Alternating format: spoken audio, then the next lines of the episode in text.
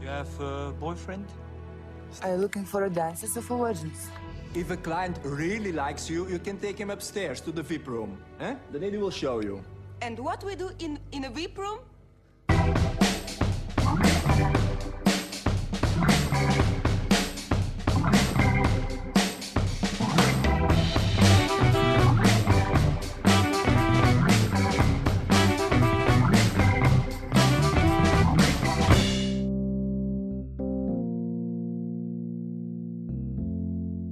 Transkontynentalny magazyn filmowy wita Was, kochani, w ten poranny wieczór, w ten poranek wieczorny.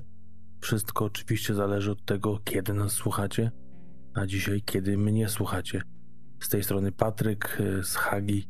Witam Was w odcinku numer 50 i pół. Oczywiście moja solowa połóweczka, tak zwana nasza Euromix. Dwie produkcje będę chciał Wam przedstawić w sumie trochę ciężko tak startować po tak poważnym odcinku, jaki był ostatni, czyli jubileuszowy, nasz 50. W sumie to dzisiejszy jest 149, więc dużo wyższy ten numer, ale no właśnie tu ciężko czasami nadążyć za redaktorami TMF-u z tą numeracją, ale tak to sobie założyliśmy, tak to jest i może będziemy tutaj oryginalni, a może naiwnie oryginalni bo ciężko się połapać, ale no, tacy już jesteśmy. Może to jest część naszego charakteru. Nie wiem, pewnie bardziej Darka.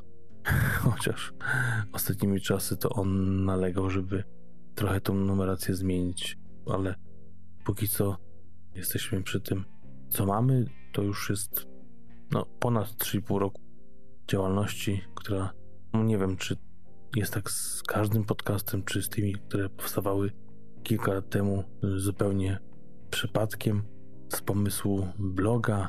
Tak naprawdę przerodził się w ten podcast też z jednej osoby na dwie się rozrósł i tak póki co trwa. Oczywiście trwa dzięki Wam, kochani, bo feedback, odzew, jaki otrzymujemy od Was co jakiś czas, to jest coś, co naprawdę nas napędza. I tak to sobie trwamy tutaj razem, trochę oddzielnie, bo wiadomo, Atlantyk nas dzieli i nie tylko, ale myślę, że fajnie jest i Póki co e, nie ma mowy o żadnym końcu, szczypleniu. Chociaż wiadomo, że grudzień i przerwa świąteczna się zbliża. W tym roku będzie chyba raczej noworoczna, ale to tylko, żeby nabrać siły, zebrać się do kupy i zaatakować po nowym roku z kolejnymi perełkami.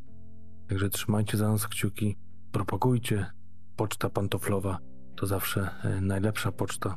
Ja też tak najczęściej wybieram filmy. Wiadomo, że jak się tych filmów przerobiło Tyle co ja, ta poczta pantoflowa najczęściej nie jest zbyt świeża, jak trafia do mnie, ale, ale jednak nie jest tak, że wszystko widziałem, więc y, bardzo często jakieś y, ciekawostki od znajomych trafiają do mnie i jest co odkrywać cały czas. Także zapraszam dzisiaj na odcinek, w którym omówię dwie produkcje. Pierwszy to film produkcji holenderskiej, czy bardziej niderlandzkiej z 2003 roku, kryminał thriller, moim zdaniem świetnie zrobiony, jeśli chodzi o kwestię realizatorską. Jak na tamten rok, tak ostatnio przesłuchałem jakiegoś wywiadu z Abelardem Gizą, może kojarzycie nawet, jest na naszym kanale wywiad z tym twórcą i tam wspomniał, chociaż trochę wstydził się już. No ja do tego do końca nie rozumiem swojego debiutu, jeśli chodzi o stołek reżyserski filmu Wożonko właśnie z 2003 roku, który zrobił za niecałe 1000 zł i zresztą z bardzo skromnym moim udziałem, z trochę większym Darka, ale byliśmy tam, maczyliśmy nasze palce. Ja nawet umoczyłem swoją legitymację studencką. W każdym razie temu filmowi akurat, o którym dzisiaj będę mówił, nie brakuje niczego, jeśli chodzi o jakość. Widać tutaj że te pieniądze, chociaż zbyt wielkie nie były, to jednak dobrze wykorzystane. Dlatego właśnie Van God Loss, ponoć to złe tłumaczenie jest na angielski God Forsaken, bo bardziej powinno być oddalony od Boga, a nie jakby opuszczony. Tak czy inaczej nie ma wersji polskiej. Ten film to jest ta produkcja, o której będę chciał mówić, jeśli chodzi o tutaj region Holandii, a druga to serial belgijski z racji tego, że w ostatnim czasie, no ostatnie nawet 5 tygodni prawie, byłem, pracowałem w Antwerpii. Tam właśnie koledzy z pracy polecili mi serial Matrioszki i o nim też kilka słów, bo skończyłem niedawno sezon pierwszy z dwóch istniejących. Ale zanim do tego dojdziemy, to mam dla Was też garść newsów. Myślę, że dość ciekawe informacje a propos produkcji nadchodzących. I tak mamy właśnie pierwszy news z nadchodzących planów filmowych Bullet Train. To jest film, do którego obsady niedawno dołączył Michael Shannon, a dołączył do nie byle kogo, bo Brada Pitta, a jest to film o zabójcach umieszczonych w pociągu o dość sprzecznych interesach, który oparty jest właśnie ten film na popularnej japońskiej książce pod tytułem Maria Biddle, a razem z dwoma panami, o których wcześniej wspomniałem, zobaczymy też Arona Taylora Johnsona, Briana Tyree Henry'ego, Joela Kinga, Zazie Betts. Bardzo ciekawy reżyser tutaj na tapecie, bo David Leach, czyli no ostatnio spin-off Szybkich i Wściekłych, czyli Hobbs Show, ale wcześniej przydarzały mu się, chyba można powiedzieć, troszeczkę lepsze produkcje. John Wick to jest to miejsce, w którym zaczynał razem ze swoim kolegą Chadem Stachelskim, oczywiście którego pewnie znacie, obydwoje byli kaskaderami między innymi samego Keanu Reevesa, a teraz wzięli się obydwoje za reżyserkę i całkiem nieźle wychodzi, bo Leach ma oprócz tego filmu, który wspomniałem, na koncie Atomic Blonde czy też Deadpool 2, także całkiem niezłe hiciory, a tym bardziej ten drugi, który jeśli chodzi o filmy superbohaterskie, no jest u mnie mocno w czołówce i zresztą za nim długo, długo nic, bo jak wiecie nie jesteśmy z Darkiem fanami tego typu filmów. Jeśli chodzi o tą produkcję, to zajmie się nią The Sony Pictures, a scenariusz powstanie z pomocą Zaka Olkiewicza, który ma na swoim koncie Fear Street, a z kolei Antoine Fuqua, pewnie znany wam innymi za dzień próby, jest jednym z producentów filmu. Brada Pitta nie ma co przedstawiać. Michael Shannon jest e, dwukrotnie nominowany do Oscara za film Revolutionary Road i też e, Nocturnal Animals, jeden zresztą z moich ulubionych aktorów ostatnich lat. To jest pierwszy news. E, drugim jest bardzo ciekawa produkcja, którą zajmie się Angelina Jolie. Bardzo ciekawy zestaw osób uczestniczących w tym projekcie, bo Unreasonable Behavior to jest tytuł roboczy filmu, który wyreżyseruje właśnie wspomniana wcześniej Jolie. To biografia Dona McCallina, którego może kojarzycie już z nazwiska, jeśli nie, to powiem tylko w dwóch słowach. Jest to pan urodzony w 1935 roku, bardzo słynny brytyjski fotoreporter, głównie znany z reportaży wojennych e, i społecznych. W 2005 roku branżowy magazyn Press Gazette zaliczył go do grona 40 najważniejszych dziennikarzy współczesnych i stał się też pierwszym w historii Wielkiej Brytanii fotoreporterem odznaczonym Orderem Imperium Brytyjskiego. Film powstanie na podstawie autobiografii właśnie brytyjskiego fotoreportera pod tym samym tytułem. Jeśli chodzi o produkcję, to tutaj mamy Toma Hardiego i Dina Bakera. Panowie do filmu również zaangażowali Gregorego Burka. Jeśli kojarzycie, to jest to scenarzysta filmu Belfast 71 z 2014 roku, o którym zrobiliśmy jeden z pierwszych naszych odcinków. I tutaj właśnie też ten pan posłuży jako twórca scenariusza i zaadaptuje autobiografię Makalina. Film będzie starał się uchwycić esencję autobiografii fotoreportera naszego Makalina i celebrować jego historię, której to pochodził z biedoty przez czas mieszkania w Londynie, w czasie wojennym, poprzez dorastanie i ostatecznie zdjęcia z największych wojen, najbardziej krwawych miejsc, do których dostało się tylko po to, żeby znaleźć jak najlepsze ujęcie i Do dziś oczywiście wiele jego zdjęć jest kultowych, pokazujących tragedię i traumę oczywiście e, zmagań wojennych. Najbardziej znane są jego zdjęcia z Wietnamu i Kambodży i przede wszystkim to, że znakiem rozpoznawczym jest jego fotografia czarno-biała. Pracował w swojej karierze dla The Observer, The Sunday Times, a także w 2012 roku powstał dokument o jego pracy pod tytułem po prostu McCullin.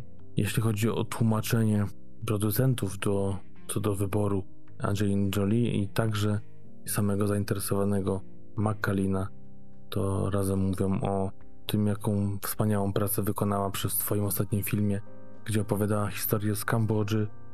Film zresztą nominowany był do Złotego Globa kategorii film nieanglojęzyczny i ujął właśnie i producentów, i samego McCallina. Ten film, jak i research, praca i serce oddane temu filmowi i dlatego wybrali ją na to, żeby była reżyserką tego filmu. Jeśli chodzi o newsy z kolei ze świata telewizyjnego, to dość ciekawa produkcja powstaje. Remake, swego rodzaju remake, to zaraz do tego dojdziemy, kultowego filmu Akiro Kurosawy z 1950 roku, czyli Rashomon. Film, który opowiadał o tym, jak gwałt panny młodej i zabójstwo jej męża są wspominane z perspektywy kilku osób, m.in. bandyty, właśnie panny młodej, ducha samuraja oraz drwala. Adaptacja powstanie przy udziale HBO Max. Projekt, który tak naprawdę rozwijany jest już od 2018 roku, ma nie być bezpośrednią adaptacją filmu, ale tylko zachować jakby podstawowe założenia i charakterystyczne wytyczne fabularne, czyli rozwikłanie tajemnicy widzianej przez kilku bohaterów i na tym ma się skupiać. Każdy odcinek będzie przedstawiał postrzeganą prawdę właśnie z perspektywy jednej z nich, więc jakby to będzie to, co będą chcieli osiągnąć i, i pod tym kątem czerpać z dzieła wielkiego twórcy, jakim oczywiście był Kurosawa. Zresztą jego syn, 75-letni już Hisao Kurosawa, jest bardzo zadowolony z tego, że będzie mógł współpracować, bo też będzie współtwórcą tego serialu właśnie z Amblin Partners i HBO Max i jest, jak to powiedział w wywiadzie, podekscytowany, widząc wizję jego taty przez tych nowych twórców podtrzymywaną i udostępnianą teraz nowemu pokoleniu widzów. Zostając jeszcze na chwilę przy świecie seriali, do tak zwanego Golden Age, złotej ery telewizji wchodzi, wkracza, można powiedzieć, jak to mówi artykuł, weteran kanadyjskiej reżyserii, czyli Xavier Dolan, 31-letni reżyser. Jego produkcja współtworzona razem z Canal Plus i Quebecor Content ma zadebiutować w 2022 roku. Oczywiście śmieje się z tego i artykuł też dość ironicznie do tego podchodzi, mówiąc o nim weteran, ale no w wieku 31 lat, mając już na swoim koncie 8 filmów, to można powiedzieć, że takim trochę weteranem jest, no, patrząc na na przykład Quentina Tarantino, prawie 60-letniego pana, to ma od niego tylko jeden film mniej. Także dość płodnym jest twórcą, jak na początek kariery.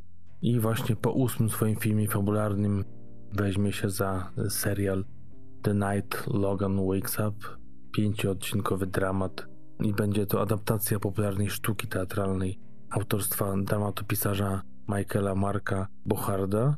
Produkcja miniserii rozpocznie się w marcu w przyszłym roku i premiera będzie miała w 2022 roku, a w serialu wystąpią podobno członkowie oryginalnej sztuki z 2019 roku, a także sam właśnie Xavier Dolan. Akcja będzie rozgrywała się na początku lat 90. i będzie podążać za Mimi oraz jej bratem Julsem, którzy jako nastolatkowie są najlepszymi przyjaciółmi razem z Loganem.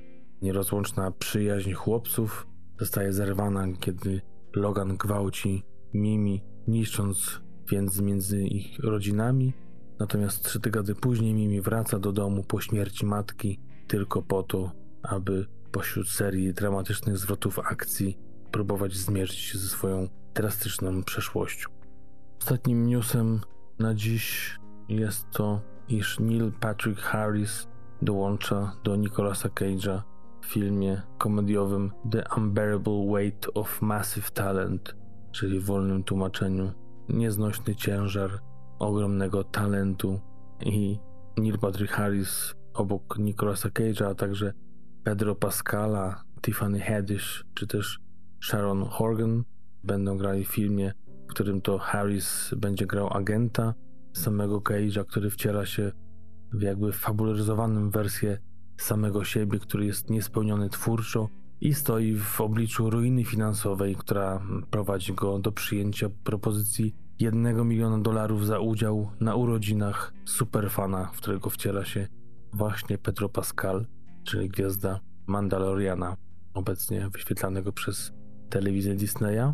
A kiedy sprawy przybierają szalenie niebezpieczny obrót, Cage jest zmuszony zmierzyć się ze swoją legendą i wykorzystując swoje najbardziej kultowe postaci, które wcielał się na ekranie, musi uratować siebie i swoich bliskich.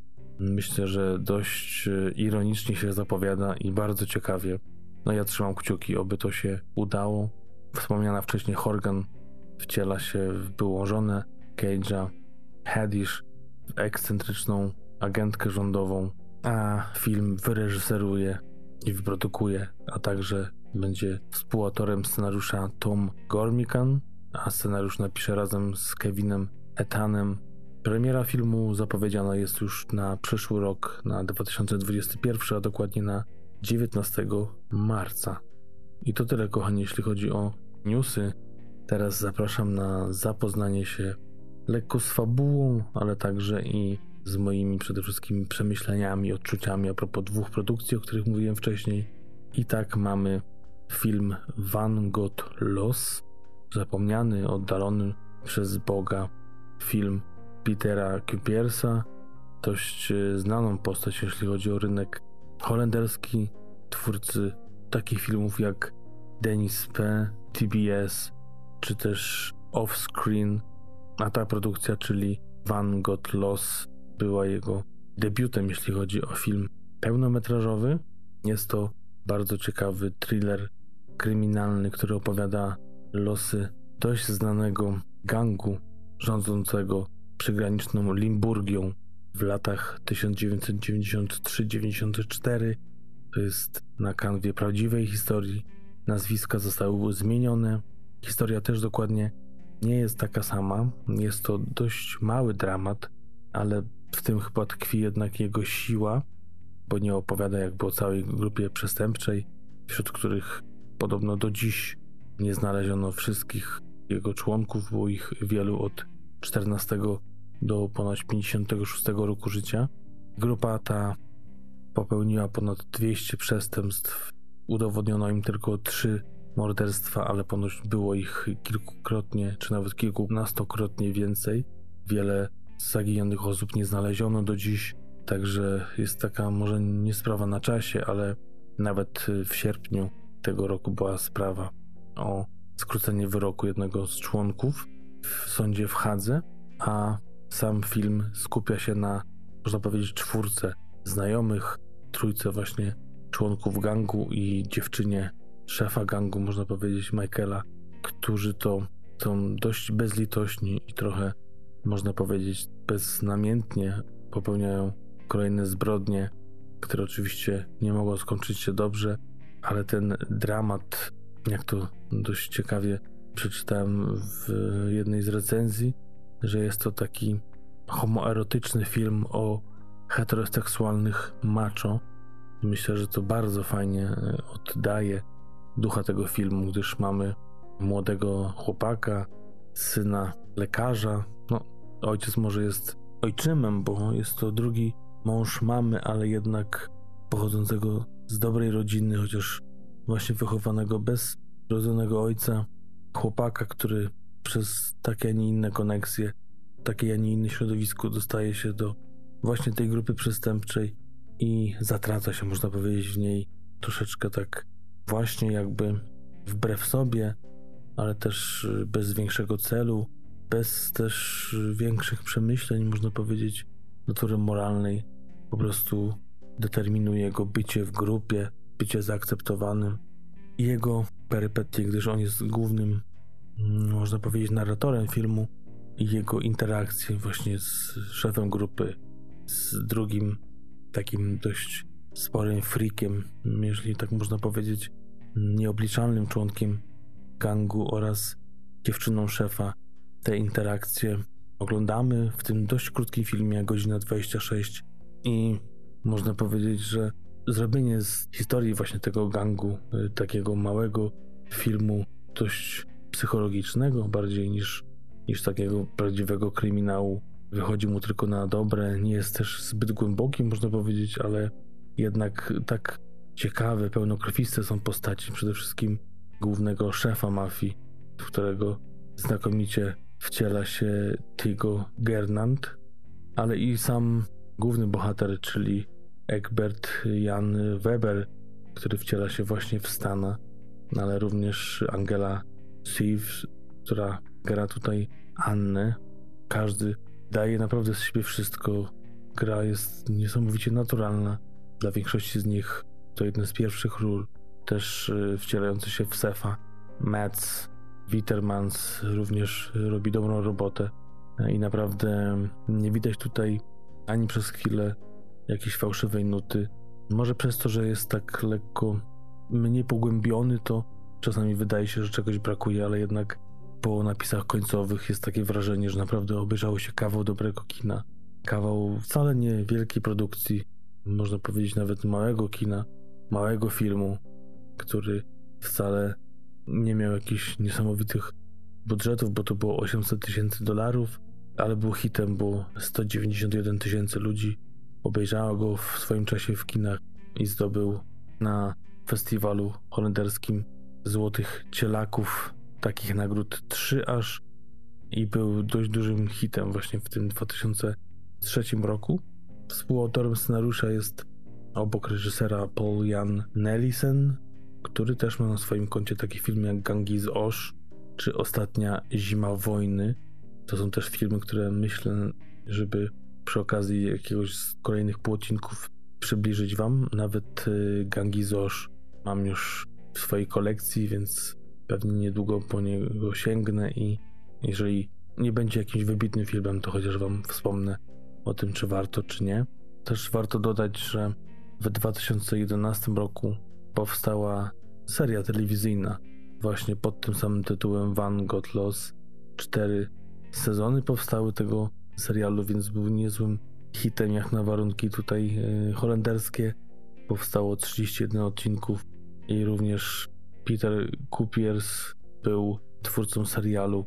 Samo to, że powstał, to chyba musi znaczyć to, że film był dobry. 7.2 IMDB, no można powiedzieć, że bardzo nieznany, nawet nie będę przytaczał wyników z Filmwebu, po prostu mam nadzieję, że go znajdziecie, obejrzycie i będzie wam się podobał tak jak mi, dla mnie trzymał w napięciu, łapał za serducho na końcu i naprawdę to jak były rozrysowane postaci, to jak były ciekawie rozpisane relacje między nimi, to naprawdę pozwalało uwierzyć w to, że emocje są prawdziwe, dało się bohaterów lubić, nawet tych, których się nie lubiło, wiedziało się mniej więcej dlaczego tacy są i myślę, że to jest naprawdę kawał dobrego kina, a do tego świetne zdjęcia, jak na 2003 rok, świetna jakość zresztą filmu, też dość ciekawa praca kamery, dużo ruchu, no kolorów tu może zbytnio nie było, ale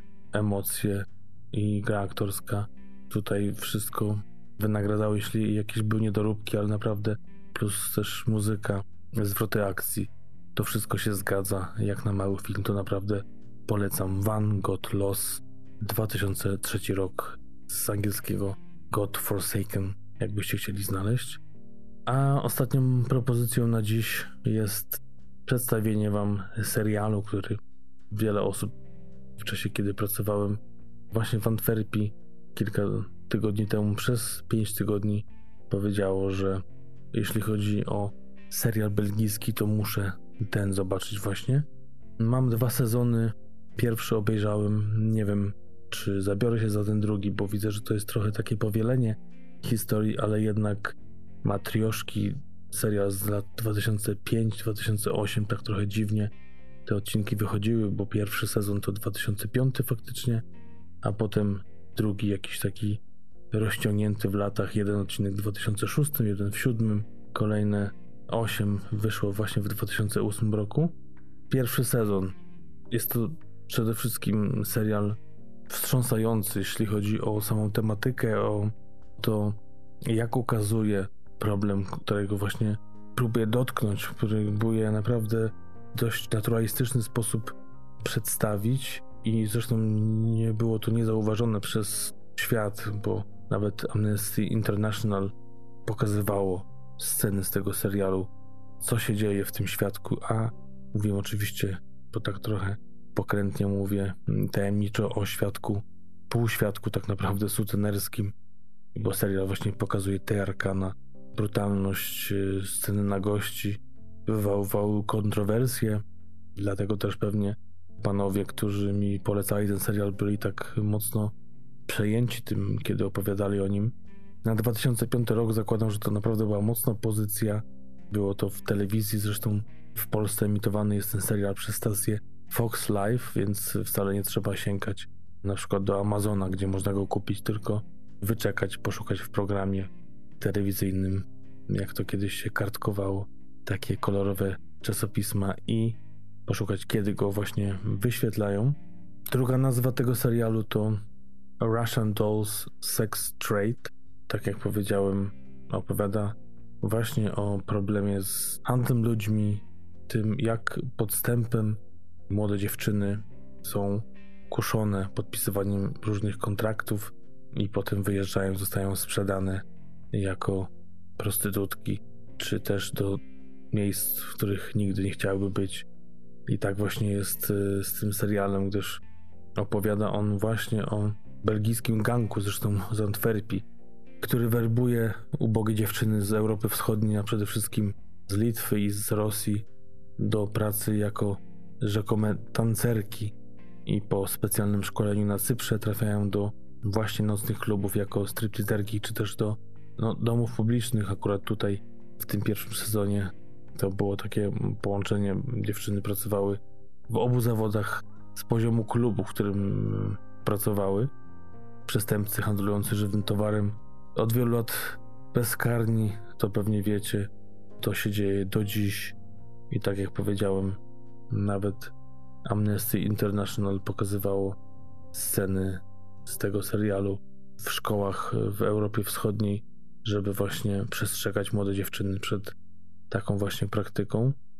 Samo kręcenie serialu pierwszej serii trwało 135 dni, a na planie było 120 aktorów i aktorek z takich krajów jak Belgia, Rosja, Holandia, Mołdawia, Cypr, Grecja, Litwa czy Wielka Brytania, także bardzo multikulti, typowo na kraje Beneluxu.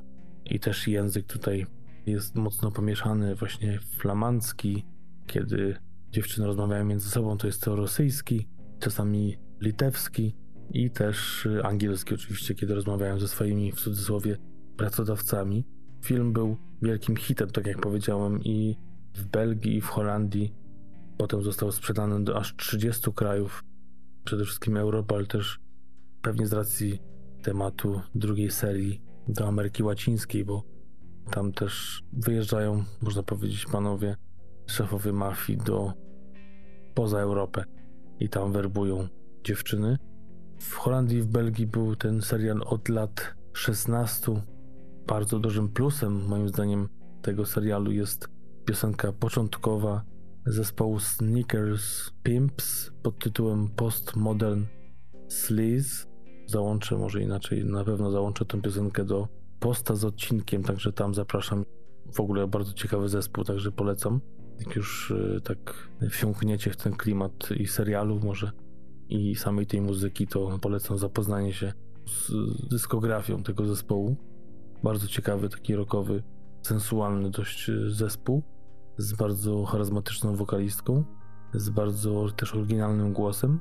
A wracając do serialu, tak jak powiedziałem, mamy do czynienia z grupą dziewczyn.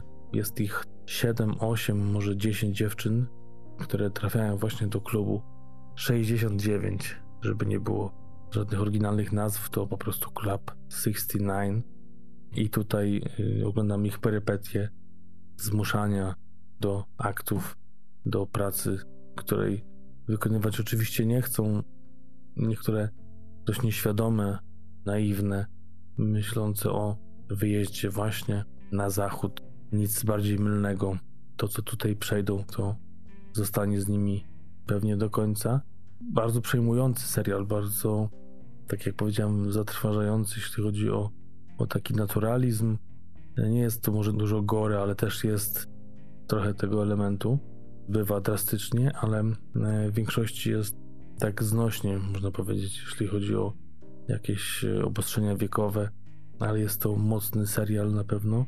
Trochę ta naturalność też przejawia się w tym, że nie wiem, że, że tak trochę trąci lekką tandetą niektóre postaci, przede wszystkim tych mafiozów. Czasami ciężko było na nich patrzeć, na ich też naiwność taką i po prostu głupotę w zachowaniu. Nie wiem, czy to jest właśnie ta natura tych ludzi, ale czasami ciężko było nie mrużyć oczu i nie zatykać uszu, słuchając i oglądając tego, co panowie wyczyniają. A mamy tutaj takie postaci jak Peter van den Bergin, Axel Dasselery, czy też Luke Vince. To są główni bohaterowie e, i zarządzający właśnie klubem w Antwerpii. Tak jak powiedziałem, serial wywołał wiele kontrowersji. Poruszenie też wywołało taką przede wszystkim potrzebną dyskusję na temat handlu ludźmi, tak zwany sex slave. Nawet nie wiem, jak to po polsku tak naprawdę się o tym mówi. Serial nawet otrzymał nagrodę od organizacji Human Rights Watch za wierne, zgodne z prawdą ukazanie zagrożeń związanych z handlem żywym towarem, a popularność jego już w tym 2005 roku po premierze pierwszego sezonu spowodowało to, że powstał drugi, dużo większym zresztą budżetem. Tak jak powiedziałem, grupa filmowców wyjechała za granicę, przede wszystkim do Azji. Tam kręcili część serialu, część też opierała się na wydarzeniach dalej w Antwerpii z nową grupą dziewcząt. I tak warto chyba wspomnieć twórców, reżyser Guy Gossens i Mark Pant. Oczywiście również Mark Pant był autorem scenariusza, a za zdjęcia dość naturalistyczne i też ciekawe, jeśli chodzi o nie mainstreamowe podejście do serialu. Odpowiadał Michael Van Leer. Czas trwania jednego odcinka to około 42-3 minut. Jeśli chodzi o minusy może tego serialu, to to, że nie są to odcinki może długości serialu Moda na sukces, kiedy z 20 minut około 7 to retrospekcje z poprzednich odcinków. Tutaj mamy te odcinki oczywiście dłuższe, ale też troszeczkę to takie przypomnienie, co się działo w poprzednim odcinku. Raz, że troszeczkę nie ma związku z tym, co się będzie zaraz działo, a dwa, trochę takie przydługie i też jakkolwiek świetna ta piosenka pierwsza z czołówki, która trwa przez całe napisy, to jednak y, jest to chyba 2-3 minuty, nawet jakkolwiek chyba lepiej sobie posłuchać tego oddzielnie, a nie za każdym razem przy odcinku, bo twórcy nawet nie próbują gdzieś się nawet ściszyć w momentach, kiedy już trwa akcja, tylko po prostu mamy cały taki teledysk, można powiedzieć, od początku do końca prawie, właśnie na tej muzyce zespołu Sneakers Pimps. Tak naprawdę z tych 42-3 minut to spokojnie mogło być 35, jak nie mniej. Już nie mówiąc o tym, że wydaje się jednak najsłabszym elementem tego serialu być to, że nie ma tutaj zbyt dużo do opowiedzenia. No 10 odcinków, gdzie dramat tak naprawdę wyraża się tym, że szefowie po prostu krzyczą na swoje podwładne, można powiedzieć niewolnice i tym ma się wyrażać to, że czujemy jakieś emocje, no to to jest trochę słaby wyznacznik tej próby rozłożenia emocji i takiej empatii z, z dziewczynami. Myślę, że to mogło być lepiej poprowadzone. Też, tak jak mówię, ta gra aktorska przede wszystkim panów jest dość słaba. Widać, że dziewczyny, aktorki z Rosji, z Litwy, dość świeże twarze, dość świeże też jak patrząc po talencie, ale widać jednak no dość spory ten talent, te pokłady i naprawdę dziewczyny wydają radę. Może nie wszystkie, ale jednak z dość sporym podziwem patrzyłem na te ich popisy, bo naprawdę oddawały ten cały terror, tą traumę jak chyba najbardziej umiały i naprawdę to się sprawdzało. Chociaż tak jak mówię, trochę niedużo było tutaj do zagrania. Mogłoby być spokojnie nawet połowa mniej tych odcinków, a już y, w ogóle z racji tego, że naprawdę to jest y, poważna sprawa, ten temat seks niewolnictwa i w ogóle handlu ludźmi, to, to może to nawet lepiej było, jakby to był dokument, ale no jest jak jest y, i to też nie powiem, że nie wciąga, nie jest to jakieś dzieło wybitne. Myślę, że w tym, tak jak powiedziałem, w tym 2005 roku to było coś, coś nowego, taki powiew lepszego serialu niż, niż może z tych lat wcześniejszych. Może nie tyle Hollywood, bo to jest taki właśnie mocno na kontrze, nie ma tej akcji i może to jest takie bardziej naturalistyczne i bardziej takie europejskie podejście do tematu, ale jednak czasami te odcinki były dość nudne, przewidywalne i czasami czegoś brakowało. Nie wiem, czy dołożenie jakiejś nowej postaci, czy jakiegoś zwrotu akcji. Te zwroty były, no, dwa, trzy, wtedy naprawdę dawały radę, ale wydaje się, że jednak na 10 odcinków to było za mało, ale chyba jednak, bo tak nie powiedziałem może jaką ocenę daję filmowi temu, o którym wcześniej mówiłem, czyli Van Gogh Loss. Myślę takie 12 na 15, tym matrioszkom dam 10 na 15, czyli nic wybitnego, ale ma on swoich zwolenników, ma wielkich fanów, 8.1 zresztą ocena na IMDB, 7.7 na Filmwebie, więc naprawdę wysokie oceny. W komentarzach też przewijają się bardzo pochlebne oceny. Może mi tak do końca czymś wielkim nie zaśmierdziało nawet przez chwilę, ale chociaż czasami teksty były dobre, szczególnie te oparte na takim humorze czarnym, to jednak myślę, że znajdzie on swoich fanów, zwolenników i mam nadzieję, że choć y, odrobinę poleciłem i przekonacie się, że warto chociaż spróbować. Może to będzie właśnie wasza w cudzysłowie para kaloszy i wasz klimat, bo tak to chyba wygląda no, w serialach. Film to jest półtorej, dwie godziny, które gdzieś tam można przeboleć, ale z serialem zostać na 5-8 godzin to jest już jednak jakiś wysiłek, tym bardziej czasowy, chociaż może teraz jeszcze, będąc w tym czasie pandemicznym, nie ma aż takiego rozproszenia uwagi i można się skupić na serialu, ale jednak no, nie każdy taki czas ma, na przykład tak jak ja, też niedługo wyjeżdżam, więc dużo się dzieje, dużo pracy i, i muszę jednak ograniczyć te oglądactwo swoje do tych tak naprawdę pozycji, które przydadzą się w przyszłości no, w podcaście. Mało takiego frywolnego ostatnio czasu na gonienie jakiejś klasyki czy nadrabianie. Ostatnio mam za cel obejrzenie sobie Jackie Brown, mojego idola, czyli Quentina Tarantino, ale jakoś nie mogę się zebrać. Ale to jest właśnie cel na najbliższe tygodnie. I to chyba tyle. Matrioszki, rok 2005, Van God Lost 2003 to są dwie produkcje z krajów Beneluxu, które na dzisiaj Wam polecam. Mam nadzieję, że odcinek się podobał i też propozycje zostaną jakoś zapisane i skonsumowane prędzej czy później i że podzielicie się może swoimi spostrzeżeniami, jak to do Was trafiło, jak ten język niderlandzki i flamandzki do Was przemawiają, przełamywany czasami oczywiście językiem angielskim. Także to byłoby na dziś. Zapraszam oczywiście na nasze strony internetowe www.tmfpodcast.com Oczywiście na portale społecznościowe Instagram, Facebook, TMF Podcast pisane razem TMF podkreśnik dolny podcast to jest oczywiście Twitter. Zapraszam Was do słuchania nas na wszelakiego rodzaju platformach, YouTubie, Lektonie, na MPGO jesteśmy od niedawna, od kilku tygodni i na Spotify też można znaleźć transkontynentalny magazyn filmowy, za którego słuchanie dziękuję dzisiaj Patryk i zapraszam na odcinki, mini recenzje i pełny jeszcze odcinek na pewno będzie w tym roku, więc jeszcze jedną perełeczkę przynajmniej przed Wami odkryjemy przed Bożym Narodzeniem taki prezent może na gwiazdkę. Także dziękuję za dziś jeszcze raz. Tot Do usłyszenia. Trzymajcie się. Pa.